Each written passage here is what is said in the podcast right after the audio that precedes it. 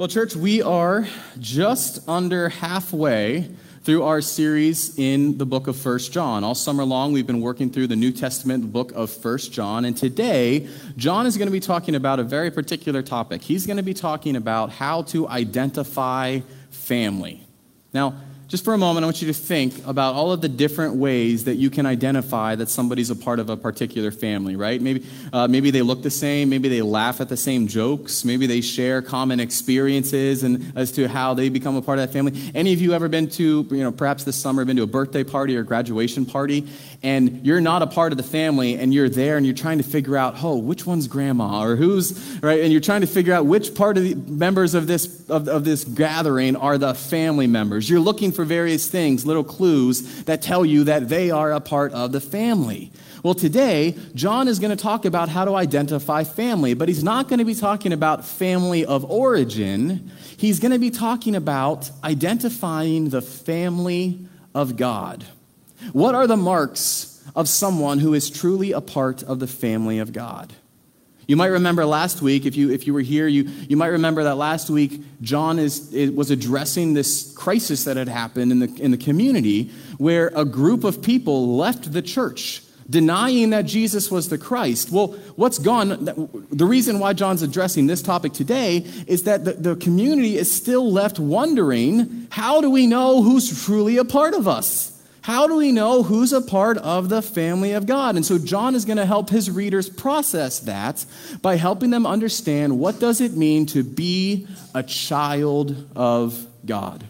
We've been asking and challenging us to bring our Bibles every single week during this series. If you brought it, great, pull it out. If you didn't, that's okay. Grab the Bible either in your, in your pew holder or pull it up on your phone if that's how you would prefer to, to follow along.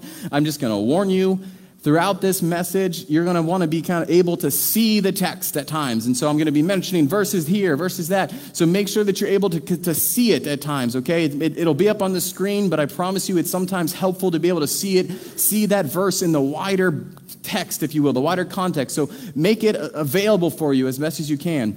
We're going to be starting in verse John, 1 John chapter 2, and we're going to be starting with verse 28. Chapter 2, verse 28, and we're going to be reading into the third chapter and ending at verse 10. So 1 John chapter 2, starting with verse 28. Let's hear what John has to say to us this day. John writes, And now, dear children, continue in him so that when he appears we may be confident and confident and unashamed before him at his coming. If you know that he is righteous you know that everyone who does what is right has been born of him. See what great love the father has lavished on us that we should be called children of god. And that is what we are. The reason the world does not know us is that it did not know him Dear friends, now we are children of God, and what we will be has not yet been made known. But we know that when Christ appears, we shall be like him. For we shall see him as he is. All who have this hope in him purify themselves just as he is pure. Now, everyone who sins breaks the law. In fact, sin is lawlessness. But you know that he appeared so that he might take away our sins, and in him is no sin. No one who lives in him keeps on sinning. No one who continues to sin has either seen him or known him. Dear children, do not let anyone lead you astray. The one who does what is right is righteous, just as he is righteous. The one who does what is sinful is of the devil, because the devil has been sinning from the beginning. The reason the Son of God appeared was to destroy the devil's work. No one who is born of God will continue to sin because God's seed remains in them. They cannot go on sinning because they have been born of God. This is how we know who the children of God are and who the children of the devil are. Anyone who does not do what is right is not God's child, nor is anyone who does not love their brother or their sister. This is the word of God for us, the people of God.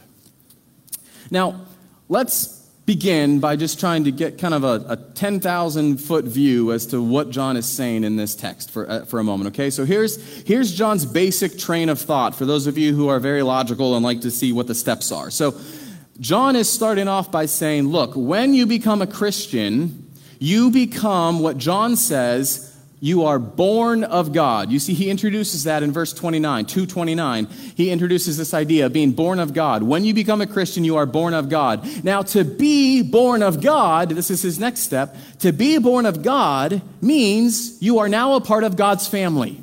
If you are born of God, you've now become a part of God's family, and therefore, and he says this in chapter 3, verse 1, you can now consider yourself a child of God. You see the, see the, the logic so far? Now, if you are a child of God, says John, you will imitate your father. You will do and, and participate just like you belong in the family by imitating your father. And John calls this doing what is right. And, and, and also by not sinning. And therefore, in order to know who is and who isn't a part of the family of God, what we need to look for is whether or not this, th- th- that particular person or pre- people group are, is showing signs of love and obedience, doing what is right, or, and, or whether or not they are continuing to live in sin. Those become the markers of whether we know somebody is a part of the family of God. Now, before we dive into the details, let's, let's, move on to the very beginning of this passage. John starts off with this phrase, as I mentioned in verse 29, 229. He introduces us to this, this phrase, born of God. Now, what in the world does that mean, to be born of God? No, that phrase, that metaphor, is very unique to John. He's, the, he's one of the only New Testament writers that uses that, that, that phrase, being born of God. He loves to use this phrase as to what it means to be a Christian. And so, if you're, if you're kind of following along and taking notes in your Bible, this is that place where, if you want to, I want you to go ahead and circle all of the places where you see John uses that phrase to be born of God. He does it first in verse 229. That's where the first place he does it. And then he does it two times later on in verse 9 of chapter 3, 3 9. Go ahead and circle all those places where you see he uses the word born of God. Now, some of you, you might know, John uses that same idea of being born of God in the Gospel of John, right? In one of the most famous places in Scripture where Jesus is having a conversation with a man named Nicodemus, he talks about what it means to be born anew or born again or to experience the new birth. So, John 3, chapter 3, this is the Gospel of John. John 3, chapter 3, it, Jesus says this I tell you, no one can see the kingdom of God unless, what? Unless they are born again. You see that metaphor there? It's a metaphor of birth. And so if you want to, maybe write John 3 3 in the margin of, of your Bible, again, to kind of remind you or trigger that, that memory of, oh, Jesus talked about this in the gospel, that what it means to follow me requires this, this, be, this being born a second time, this new birth. Now, Interestingly, you'll see this too. Later, John talks about being born of God many, many times in his letter. In chapter 5, we're gonna we'll, we'll look at that in future weeks, but chapter 5, verse 1, he says, the, the way that one begins to experience this second birth, this new birth, begins by confessing that Jesus is the Christ. This is 1 John 5 1. If you feel like flipping over, you can see it. Everyone who believes that Jesus is the Christ is born of God. Now, so we've looked at all these different places where John uses the metaphor of birth. But why? Why does he choose that metaphor? He could have chosen any metaphor, right? Why did he choose the metaphor of being born to talk about what it means to enter and become a part of the family of God, the body of Christ, the church? What's this metaphor of birth all about? Well, there's a handful of reasons that we can unpack for a second. So, first of all, when you are spiritually reborn, okay, you experience this, this coming aware of who God is, you become aware of the reality of your sin and the reality of God's presence in your life. For those of you who became a Christian as an adult, you can probably remember this moment. When you first became a Christian, as an adult especially, it was almost like somebody put on a new set of glasses or something, right? And you could suddenly just see the world anew.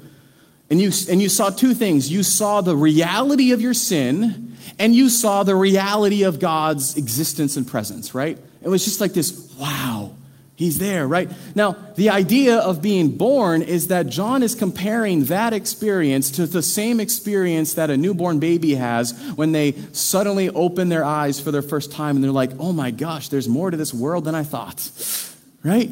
Oh my gosh, it's cold out here.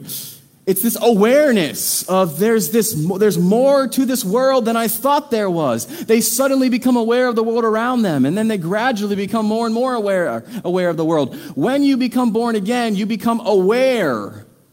Sometimes for the very first time, aware that you are a sinner and you repent.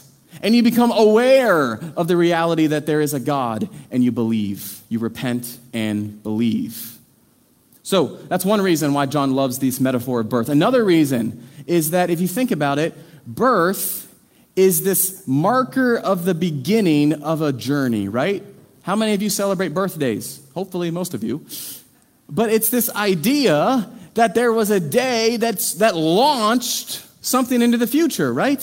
What lies ahead is this never ending journey of growth. So think of it this way getting saved is an event, right? It's this moment in time when you become a Christian. You become aware of God's, uh, of God's presence and existence in your life and, you, and aware of your sinner. But that is just an event. It's just a moment in time. Following Jesus doesn't stop there. You can't just say, oh, I had the event. It, it's the launching pad into this entirely new experience of what it means to, to know Jesus. The event is just the beginning, right? Birth is just the beginning. The event is just the beginning. Other, other ways to think about it. The wedding is just the beginning. I know sometimes, sometimes we think the wedding's the end. No, no, no, no, no. There's some stories there.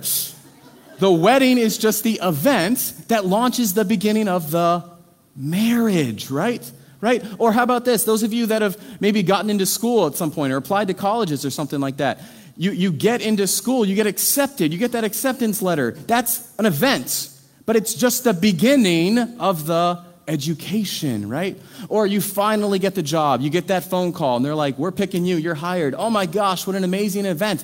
But it's just the beginning of the employment, right?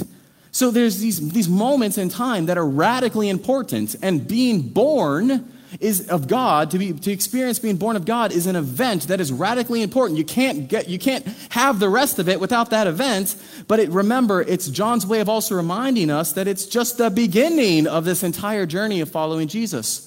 Now, similarly, to say that you're born of God, to say that you've experienced uh, uh, to be born anew, also allows you to look backwards and forwards at the same time. So you can look backwards at where God has brought you, right? That's what we do at birthdays, right? We look backwards to, to where I've been taken by God throughout the course of my life, but we also simultaneously know that we're looking forwards because this is still a long, lifelong process of, of continual growth and transformation, right? So, another way is to think of it is you never stop growing. You can't at any point say, uh, you know what, I'm done growing as a Christian. If you say that, you're wrong you're constantly looking forward, constantly growing, constantly experiencing spiritual growth and transformation. The theological word for this is sanctification. If any of you want to know more about that, talk to me later. But lastly, John's uses this, this metaphor of birth. So, first, because he wants us to know that it's this awareness moment. Second, because it's the launching pad into a journey of, of continual growth and transformation. But thirdly, and this is, will kind of move us along in the rest of this section, thirdly, he wants us to know that being born of God is so amazing because it shows a, an actual, real change in your life. When you become a Christian, there is something about you that actually changes literally. You literally become somebody new. Paul says it in a different part of the Bible in 2 Corinthians. He says, If anyone is in Christ, new creation. Right? He just says it. Boom. It's someone who's totally new, made new in Christ, new creation. John, similar idea. When you've been born again, you are being birthed into some totally new reality. There's a real change that takes place when you are born again. And what is that change? What is that real change? Well, John says it in the very first verse of chapter 3. 1 John 3 1a. John jumps out and he says, See what great love the Father has lavished on us. I love that word. Lavished on us, that we should be called children of God. And that is what we are. You, you, John's almost jumping off the page. He's like, he can't contain himself, trying to articulate and explain what this change is that happens when you become born of God. That he says, when you become born of God, the change is you now become a child of God. You enter a totally new family and become a part of that family first and foremost, and are identified now first and foremost as being a child of that family, which means we're children of God. Now, you know, underline that phrase, if you will, children of God. Underline that phrase, children of God. John, as I said, he's jumping off the page in amazement. He can't even believe that any of this could actually be true. That just pause for a moment and think about what he's saying here.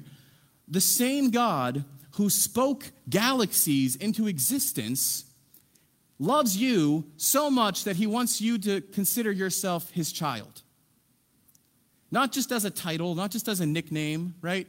Not just kind of like, oh yeah, you can, you know, wear that name tag whenever you want kind of thing. No, he's saying this is a real change. You are a child of that almighty, incredible creator God.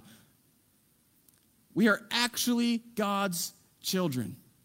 I mean, maybe you can think of movies or, or stories where where you know maybe uh, like I can't think of an example off the top of my head, but there's movies out there where you know a, a, a, foster child or a kid or something, an orphan, is welcomed into some type of a family, and it always starts off rough, and there's conflict, and they don't know what to do. But sort of at the through the out the course of the movie, the the family begins to rally around that child, and there's this usually there's this point where that child is stunned at the awareness and the recognition that they are actually a part of this family now, right? Usually there's tears and there's hugging, but there's this recognition of, oh my gosh. You know, you can almost imagine parents looking at a, a, at a child and they're like, you are now a part of this family. You are my son. You are my daughter. I don't care what anybody else says. This is your family, right? And it's this, this overwhelming sense of, of awe should hit you when you recognize that that's what God is trying to say to you. That when you are born of God, you are a part of my family now. Don't let anybody else tell you anything other. You're a part of this family. It's, it's, it's, and it's this true, true reality. Now, as we move right along, John begins to now explain implications or consequences of what it means to be a part of the family of God, right? So, what are the results of, of being a part of this family? Let's take a look at 1 John 3 1 through 3, okay? Starting, we're going to half, halfway through verse 1. John writes, The reason the world does not know us is that it did not know him. Dear friends, now we are children of God and we will be, what we will be has not yet been made known. Did you hear that in the beginning of verse 2? He says, Now we are children of God. Like it's happened. We are now children of God. What we will be has not yet been made known. But we know that when Christ appears, we shall be like him, for we shall see him as he is. All who have this hope in him purify themselves just as he is pure. Okay, so in those verses, John's giving us some results, consequences of now being a part of the family of God, now being children of God. Here's the first one. The first one is not a very fun one. The first one is this the world does not know us. Do you see that in the very uh, uh towards the end of verse 1? The world does not know us. This means that the world will not fully recognize Christians or take them seriously.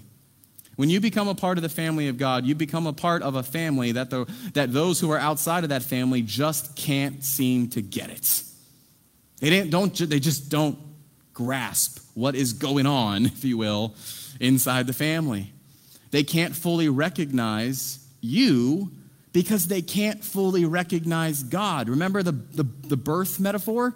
They haven't yet had that aha experience of the reality of sin and the reality of God's presence. If they haven't had that experience yet, they can't fully understand you because they can't fully understand God. Now, in the Gospel of John, he says that he says more or less the same thing, but he's talking about Jesus in this in that context. This is John 1:10, okay? The Gospel of John 1:10. He's talking about Jesus and he says Jesus was in the world, and though the world was made through him, the world what? Did not recognize him. You see the similarities there? just like the world couldn't recognize Jesus, they couldn't fully understand or grasp who Jesus was, so too, if you're a part of the family of God, the world won't be able to fully recognize us. The world will not be fully aware of what God is doing in your life. And so, those of you that are friends with people that are not non believers, that are not a part of the church, you've experienced this probably firsthand, where there's times where they're just like, What? I don't get you, right?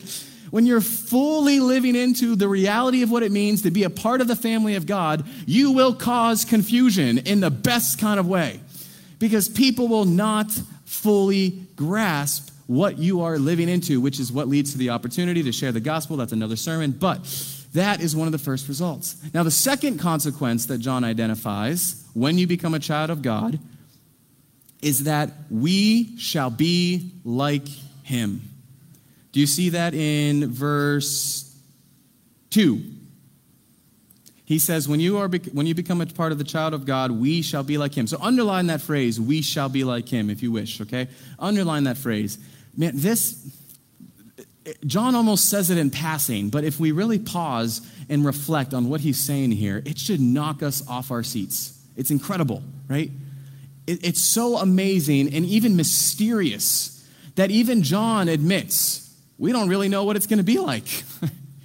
we know we're going to be like him, but he says this he says, What we will be has not yet been made known. Uh, the, again, the Apostle Paul in another part of the Bible says something like this. He says, It's like we're looking in a dim mirror, right? We're looking through this, this vague mirror. We can't quite fully understand what it is that we're going to become someday, but we know it's going to occur. John is leaning into this, this idea, this, this truth, that when Jesus returns, when Jesus returns and sets up the new heavens and the new earth, and we see Jesus face to face, those who are born of God will be transformed to be like Jesus. Just, just pause for a moment and imagine that one day you will see with your physical eyes the resurrected Lord of all, Jesus the Messiah. And when you do, just gazing at the resurrected Lord of all, Jesus the Messiah, will change you. Just looking upon Jesus with your eyes will transform you in a way that you can't even that we can't even explain. It will transform us to become more like Jesus. We will be who God created us to be in the first place. Living fully into this resurrect, the resurrected body of who God has called us to be. And that change, that transformation will happen just by being in God's presence, just by being in the presence of Jesus. But there's, there's where John really gets real interesting. He says, But that transformation that will occur for those that are born of God, the transformation of becoming like Jesus, it happens and it begins today. You don't just wait, you don't just sit around waiting. It's something that ought to start the moment you become a part of the family of God. If you have not experienced transformation by becoming more like Jesus in your life, then you're probably not really taking things seriously. You can't be a part of the family of God without experiencing change. That's why John talks all, suddenly talks about purity and purifying oneself. He says that in verse 3, right? He says, you know, about purifying ourselves just as he is pure. He's trying to say that even now we begin to purify ourselves in the way that Jesus is full purity itself. So to purify yourself, this is what we see, this is Old Testament understanding. To purify yourself is to prepare yourself to enter into God's presence. That was what priests would do in the Old Testament times. Before they would enter into the temple, they had to purify themselves. To purify yourself is to prepare yourself to enter into God's presence. And John is saying, do that, begin that now. Begin that purification process today because one day you will enter into the presence of God. If you begin to purify yourself today, you are showing reverence for God you don't enter into God's presence casually. You don't just walk in and act like you own the place. No. Do you, do you really want to enter into God's pre- presence covered in sin that you could have purified yourself from? You could have purified yourself from these things, but instead you chose not to, and now you're entering into God's presence, right? And John is saying, begin the purification process today. Today, prepare to stand into God's presence. Because think about it. If you don't like living a life of purity and holiness today, what makes you think you're going to like heaven all that much? When you're standing in the presence of purity and holiness itself. If you don't want to purify and, and if you don't want to enter into a life of purity and holiness today, what makes you think you're going to enjoy standing in the presence of purity and holiness itself? Start today, says John. Man, we're only halfway through the text. Sorry, guys. John keeps just moving us right along then. And now he starts to lean into the, the identifiers, the markers of what it means to be children of God. He, now we're going to look at verses 4 through 9. So if you're looking at the text, look at 4 through 9. Now he's going to start talking about sin, right? He's just mentioned about purity. What does it mean to purify ourselves? Now we're going to enter into, okay, what is it that we're purifying ourselves from? Sin. And he says, beginning with verse 4, he says, Everyone who sins breaks the law. In fact, sin is lawlessness, but you know that he appeared so that he might take away our sins, and in him is no sin. No one who lives in him keeps on sinning. No one who continues to sin has either seen him or known him. Now, what I want you to, to, if, you're, if you're working through your Bible and underlining places, I want you to, to circle the phrase, sin is lawlessness, right there in verse 4. Sin is lawlessness. Circle that phrase, okay? Because that phrase is crucial to understanding the rest of this little paragraph, this section. Sin is lawlessness. Now, the Greek word for lawlessness is, is anomia. And that word, anomia, is a much deeper concept of sin than just disobeying a law, okay? There's actually another Greek word for that, that idea of sin, disobeying a law. So anomia includes the idea of, you know, here's the line, don't cross it, oh, and I crossed it. It includes that, but it also goes so much deeper than that. And so when John is trying, what John is trying to describe is not, you know, little like a list of sins and oh i committed this one i committed that one like that's not what he's trying to describe here he's trying to describe using that word anomia that we translate as lawlessness he's trying to describe a lifestyle or an attitude perhaps a posture if you will of living a sinful life in other words it's this it's this habitual um, habitual attitude or posture that pays no heed to any sense of right or wrong. A lawless life, says John, is incompatible with the life Jesus has to give us. In fact, he says this in verse 5 that's why Jesus came in the first place, to conquer and get rid of the power of sin in our lives. Now, in verses 7 and 8, he's, John will go on to explain that a life of sin and living a life of righteousness, excuse me, not living a life of sin and living a life of righteousness, that is the primary way to distinguish who is a child of God and who is a child of what John says, he's a child of the devil. He says in verses 7 and 9, let's, read, let's take a look at that. Children, do not let anyone lead you astray. The one who does what is right is righteous, just as he is righteous. Do you hear that? The one who does what is sinful is of the devil, because the devil has been sinning from the beginning. The reason the Son of God appeared was to destroy the devil's work. So, what John's doing here in those two verses, he's now saying, look, there are two different families, if you will, that exist, right? We're going back to identifying what family am I a part of? If you are part of the family of God, you will know that by this by doing what is right, by doing what is righteous. If you're not that, John is saying those that are a part of the family of the of the devil, right? The child of the devil, this is a totally other family. You're not a part of this family. If you're living a sinful life, if you're living into this sin is lawlessness type of, of posture, type of lifestyle, then you're a part of that family. John is setting up two different families. Those that keep on sinning are part of the family of the devil. Those who continually, um, they, they are continually revealing themselves as not being born of God. They're showing their true colors, if you will, as to who their family is. And then verse 9, we're moving right along. Verse 9, John is summarizing his main point.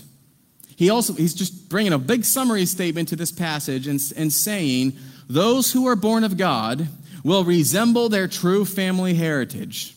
How? By living a lifestyle that is intentionally of, away from sin because they abide, they remain in God.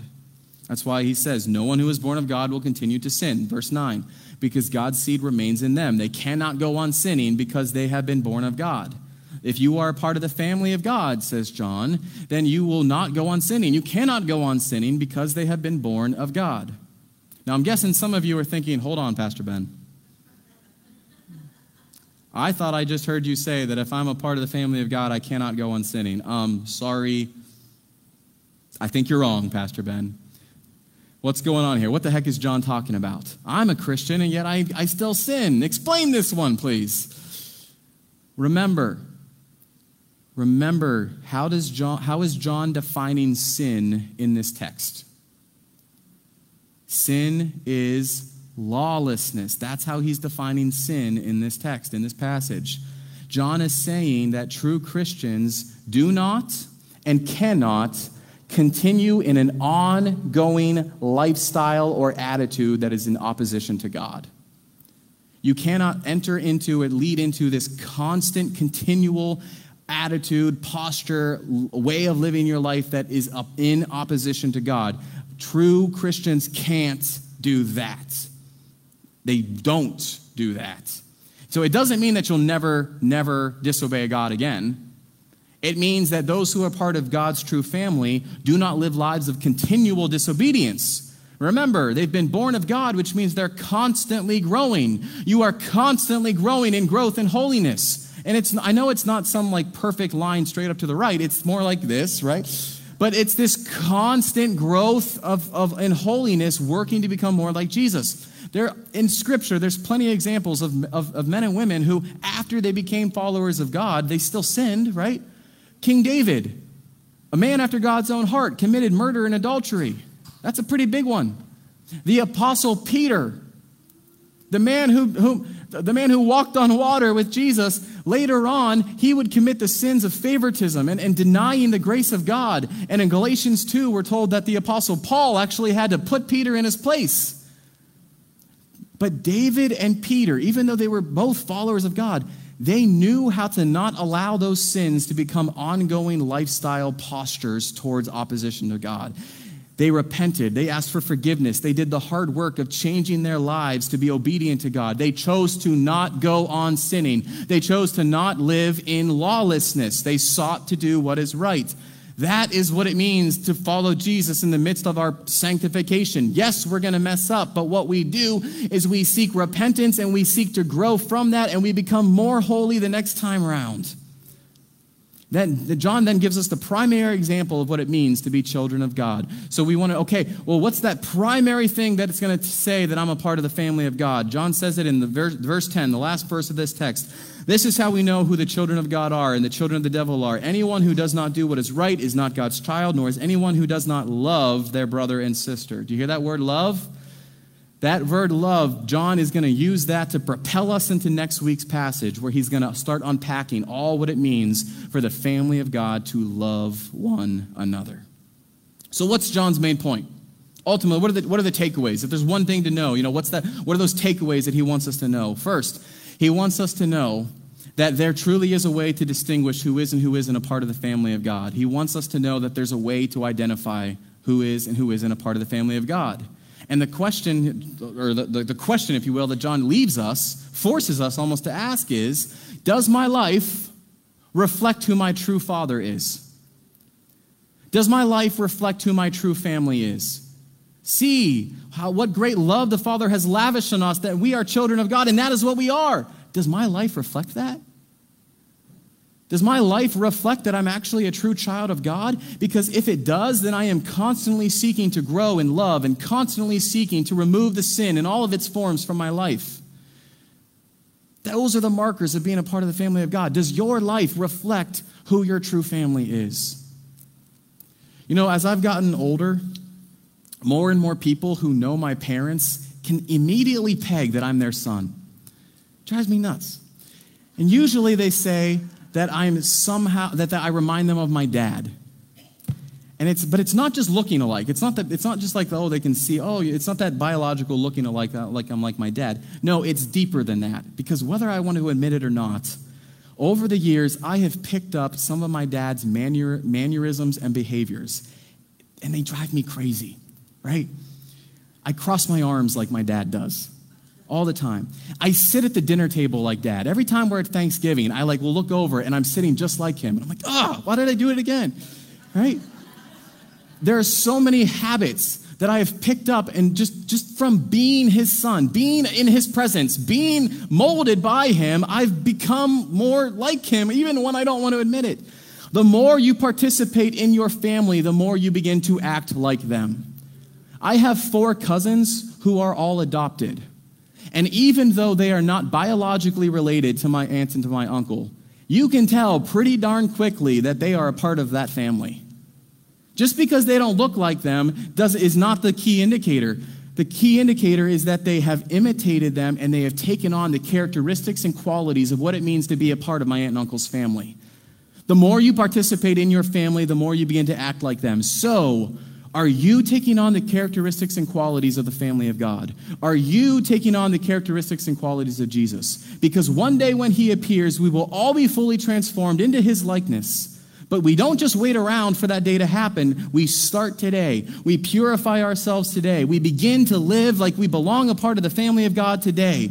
To be born of God means that you truly are a child of God. So live like one. Embrace God's love for you. Naturally seek to become someone who puts the sin in your life to death while simultaneously putting on a lifestyle of constant and continual love.